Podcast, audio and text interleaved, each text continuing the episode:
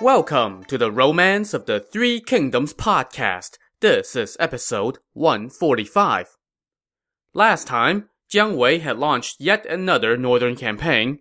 Yeah, I know, it sounds like a broken record by now, but this time he got off to a pretty nice start. He bested Deng Ai in a contest of formations and took over Deng Ai's camp at Qi Mountain. Deng Ai only escaped with his life when his comrade Sima Wang rescued him. It turned out that Sima Wang knew a little bit more about Jiang Wei's formation than Deng Ai, and that gave Deng Ai an idea.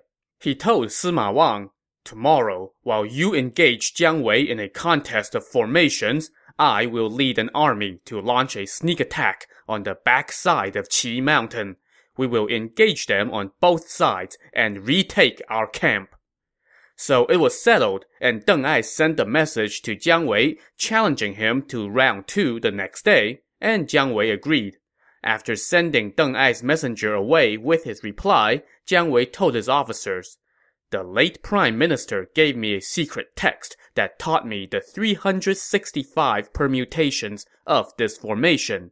Deng Ai challenging me to a contest of formations is a case of trying to show off in front of a master but there must be deception afoot.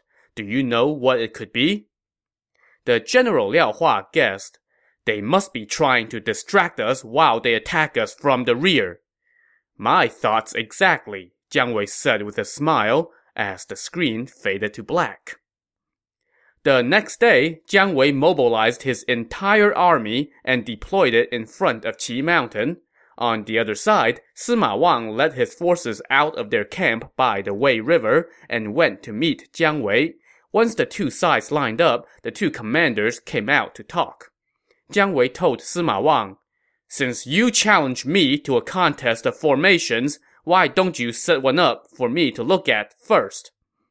So Sima Wang deployed his men in the formation of the eight trigrams, but Jiang Wei laughed and told him, That was my formation. You just stole it. What is so special about that? Sima Wang's answer was, Oh yeah, well, you stole it from somebody else too, so ha! Which, yeah, was pretty weak. Jiang Wei now asked, How many permutations does your formation have? To that, Sima Wang replied, I can set up the formation, so of course I can make it change. This formation has 81 permutations. Jiang Wei now smiled and said, why don't you show me a few? So Sima Wang went into his formation and directed his troops through several different permutations, and then came back out and asked, Did you recognize those permutations? Jiang Wei laughed and said, My formation has 365 permutations according to the cycle of days. You are the proverbial frog in the well, possessing only a glimpse of a corner of the sky. What do you know about the intricacies of formations? Well, Sima Wang knew of those 365 permutations, but he hadn't learned them all. But he was gonna fake it till he made it. He told Jiang Wei, I don't believe you, show me. But Jiang Wei said, Tell Deng Ai to come out, and I will show it to him. Uh, well, that's a problem, since Deng Ai was nowhere near here. Sima Wang tried to cover it up, saying, General Deng does not care for formations. He has other great strategies. What great strategy? Jiang Wei said as he laughed out loud. He just told you to keep me busy while he launched a sneak attack on the back of Qi Mountain.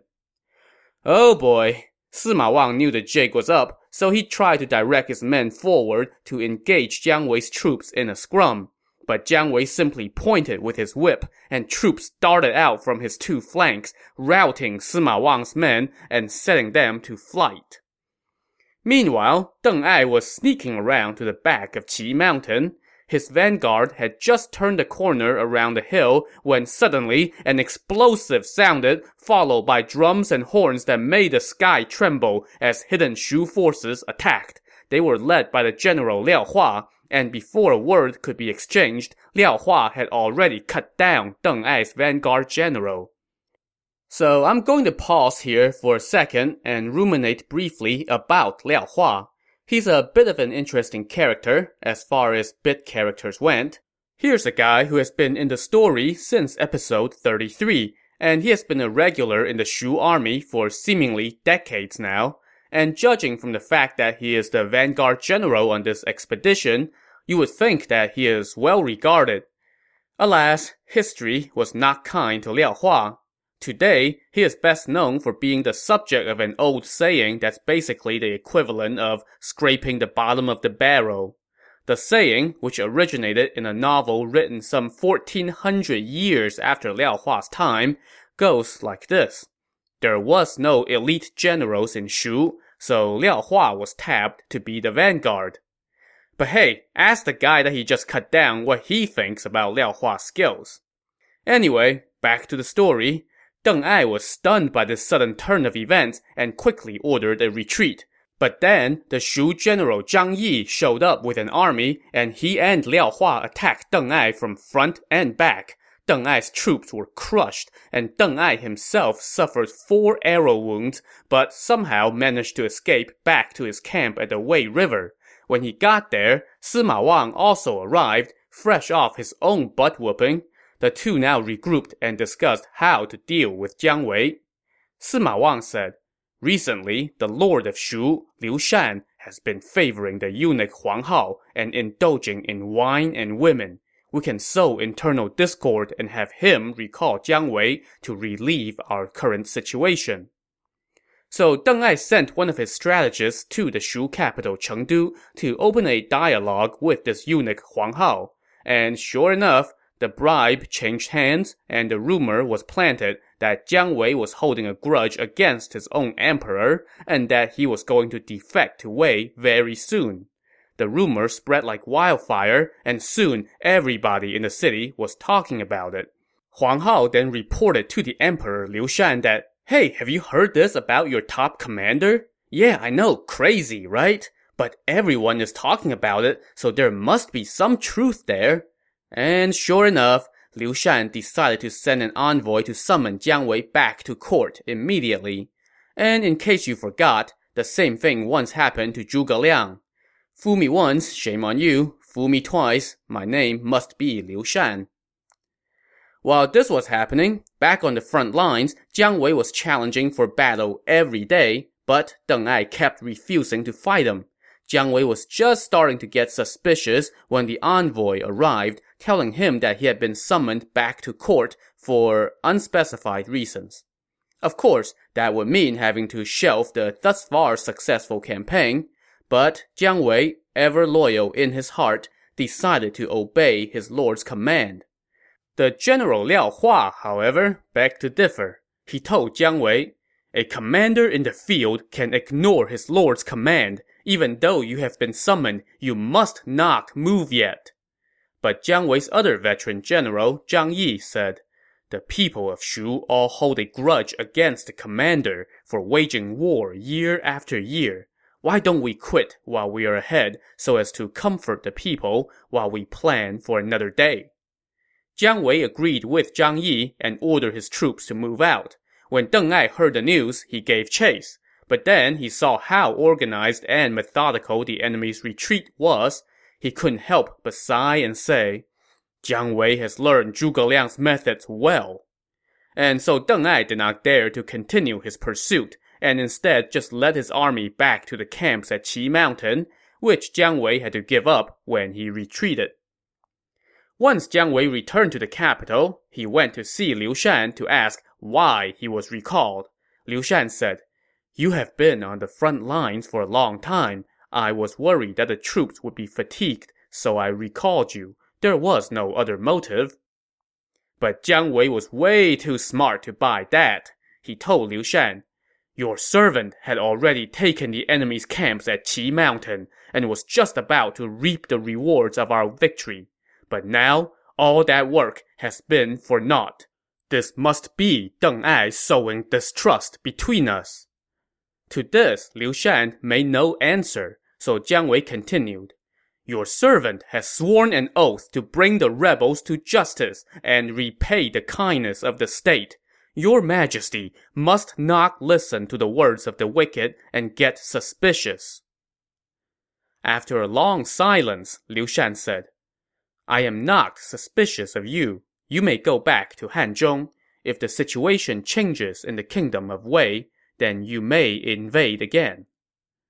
Lamenting a wasted opportunity, Jiang Wei sighed, left the court, and headed back to Hanzhong. Meanwhile, when Deng Ai received the report on this development at the Shu court, he said to Sima Wang, When the lord and the vassal do not get along, something is going to happen. So Deng Ai sent word of this situation to Sima Zhao. Sima Zhao was delighted and began entertaining thoughts of conquering Shu. But when he asked his adviser Jia Chong what he thought, Jia Chong told him, You must not do it yet. His Majesty is suspicious of you. If you leave the capital, there will be a coup. Last year, there were two sightings of a yellow dragon inside a well at the city of Ningling. All the officials congratulated the emperor on what they took to be a good omen, but he said, This is not a good omen. A dragon symbolizes the emperor, for it to be neither in the heavens nor in the fields, but rather trapped inside a well, is to signify eclipse and confinement. The emperor then wrote a poem called the Ode on the Submerged Dragon, and its meaning clearly points to you, my lord. The poem says, Weep for the dragon when he's taken, and cannot prance beneath the waves, nor mount up on the Milky Way, nor show himself among the fields. Deep inside the well he is coiled. Before him, loach and eel make free, safe from tooth or claw or scales. Alas, I am the same as he. When Sima Zhao heard this, he was enraged. That man is trying to emulate Cao Fang, he said to Jia Chong, referring to the previous emperor who was deposed by his brother Sima Shi for plotting against them. If I don't move against him soon, he's going to move against me. I am willing to help you do it whenever you need, Jia Chong replied. So this was in the summer of the year 260. One day, Sima Zhao entered the court with his sword in tow. The emperor Cao Mao quickly rose to greet him. The court officials then all said to Cao Mao, the regent marshal's service and virtue are immense. He should be named the Duke of Jin and given the nine dignities.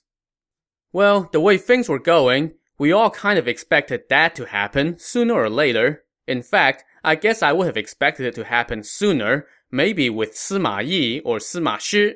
But now, Cao Mao simply looked down at the ground and said nothing.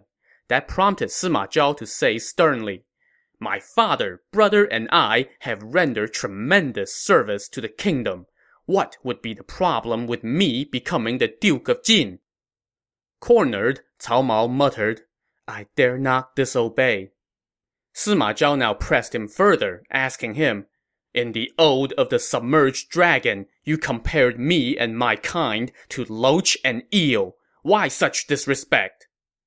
To this, Cao Mao had no answer, and Sima Zhao simply flashed an icy smile and left, leaving all the officials present in fear. When Cao Mao returned to his private quarters that day, he was being attended to by three officials. Now, all three of these officials had the last name Wang, which, yeah, gets very confusing very quickly. So I'm just going to name the one who's not like the others. His name was Wang Jing. You've heard him mentioned once or twice before as one of the Wei officers who went up against Jiang Wei at one point or another. He was now the chief of the secretariat, and Cao Mao poured his heart out to Wang Jing and the other two officials. Everybody knows that Sima Zhao is about to usurp the throne, Cao Mao said. I cannot sit idly by and suffer such humiliation. You must help me take him on. Uh, yeah, no thanks. Wang Jing tried to talk his liege out of it. He told Cao Mao, Right now, all the powers rest with the Sima clan. All the officials are ignoring propriety and are cravenly siding with the traitor. It's not just Sima Zhao alone. And your majesty's private guards are too few and too weak to carry out your command. If you cannot tolerate this for now, calamity will follow. Bide your time. do not do something rash. But Cao Mao declared, If I can tolerate this, then what can I not tolerate? My mind is made up. I do not fear death. And with that, Cao Mao went to tell the Empress Dowager that he was going to take matters into his own hands.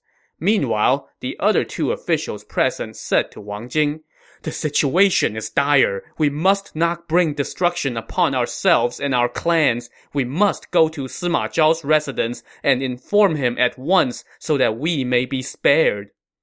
But Wang Jing flew into a rage. The Lord's grief is his vassal's shame. The Lord's shame is his vassal's death. How dare you harbor disloyal thoughts? But the other two guys were like, the heck with you then, and they ran off to tell Sima Zhao. Momentarily, Cao Mao returned and ordered the captain of his guards to round up all the guards, menservants, and attendants in the palace, which totaled about 300. Raising a hubbub, they escorted Cao Mao out of the palace. Cao Mao carried a sword and rode in his royal litter and shouted for his servants to move out. Wang Jing now prostrated in front of the litter and wept, crying, My lord, to take on Sima Zhao with these few hundred men is like herding sheep into the mouth of a tiger. Your death will be for nothing. I do not fear my own death, but what you are attempting is impossible. But Cao Mao refused to back down. My army has disembarked. Do not stand in my way, he said as he headed for the palace gate. Just then, he saw Sima Zhao's adviser Jia Chong coming armed, mounted, and flanked by two officers.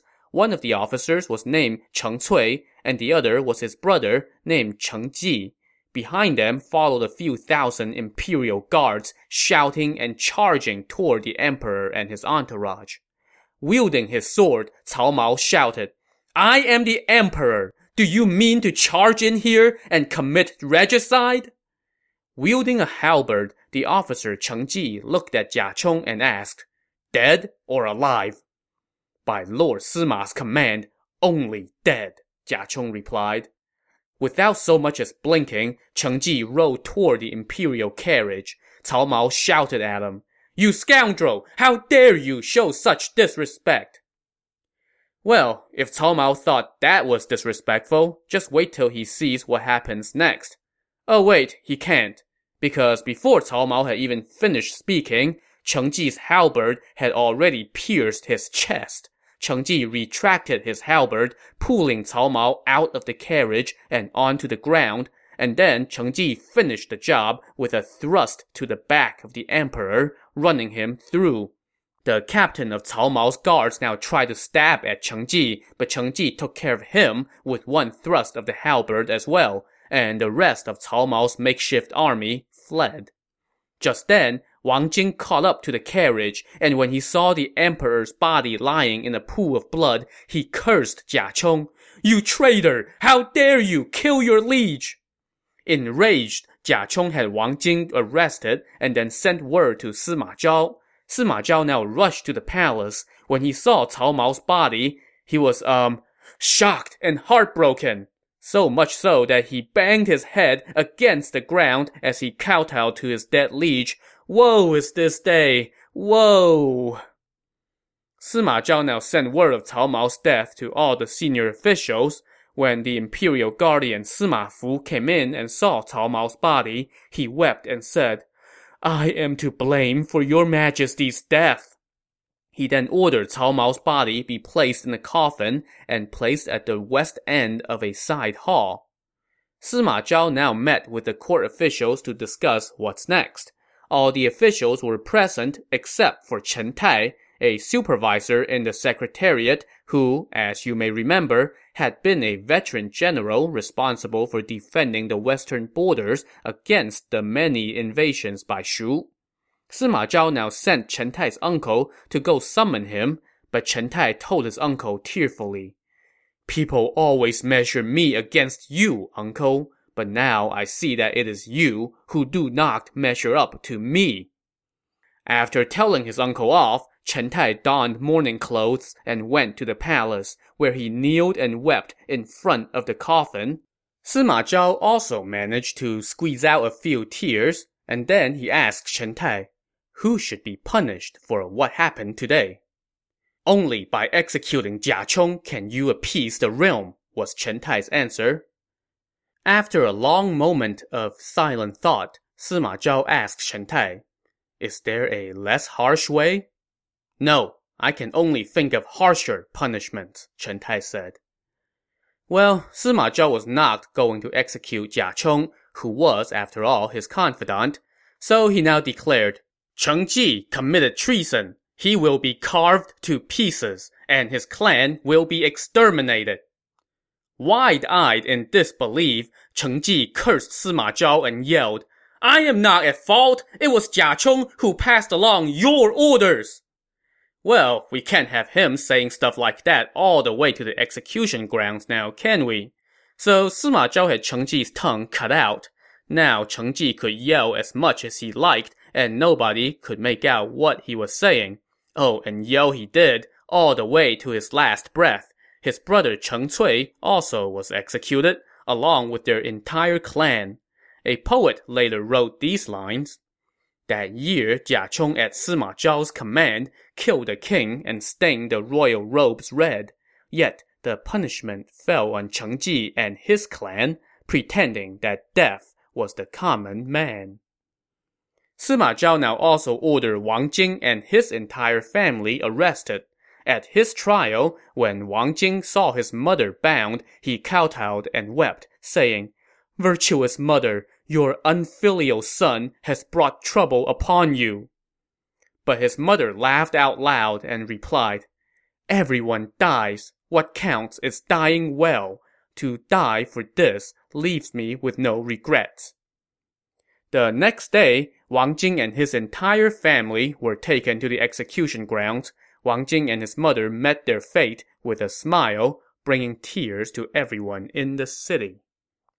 All this bloody business done, the imperial guardian Sima Fu now requested that Cao Mao be given an emperor's burial, and Sima Zhao consented, best not to give the impression that he had it out for the dead guy, you know?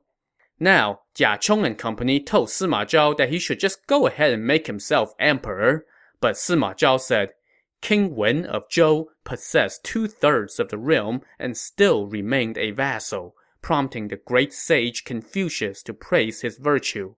And just as Cao Cao refused to take the throne from the Han, I now refuse to take the throne from the Wei. Of course, the only reason Cao Cao did not take the throne from the Han was because he was saving that for his son.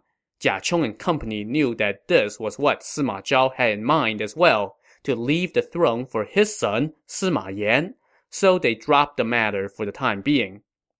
In the sixth month of the year 260, Sima Zhao elevated to the throne Cao Huan, one of Cao Cao's great-grandsons. For his good work in the new emperor's ascension, Sima Zhao was appointed prime minister and the Duke of Jin. And he was given loads of money and goodies, while all the other officials also got nice donatives. Word of this soon trickled into Shu, and the commander Jiang Wei was delighted that he once again had a flimsy excuse to go to war. I mean, I have to go punish Sima Zhao for, um, killing the emperor that I've been trying to overthrow. Ah, whatever, let's go. Jiang Wei now mobilized 150,000 men and several thousand war chariots. The generals Liao Hua and Zhang Yi were once again the vanguard.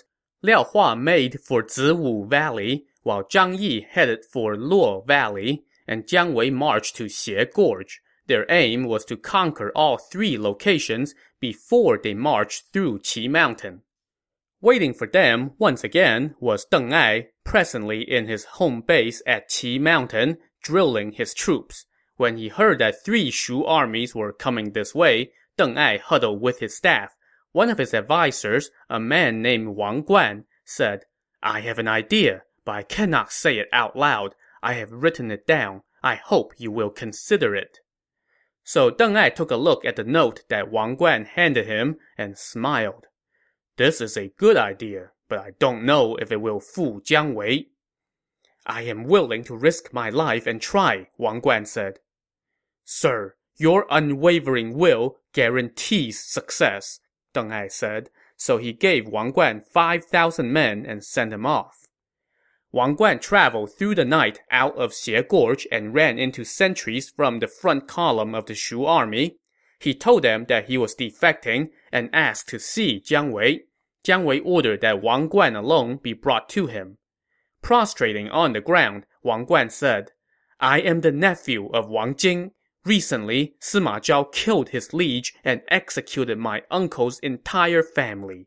I despise him. Fortunately, you have come to punish him, so I am bringing the 5,000 men under my command to come surrender. I am willing to follow your command so that I may exterminate the traitors and avenge my uncle. Jiang Wei was delighted and told Wang Guan, Since you are sincere, how can I not treat you with equal sincerity? My only worry for my army is our provisions. Right now, I have a few thousand carts of grain, all at the entrance to the riverlands. You can go escort them to Qi Mountain, while I go take the camp there.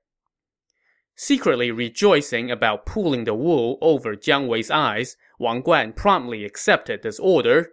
Jiang Wei then said, Since you are just going to escort provisions, you don't need all 5,000 of your men.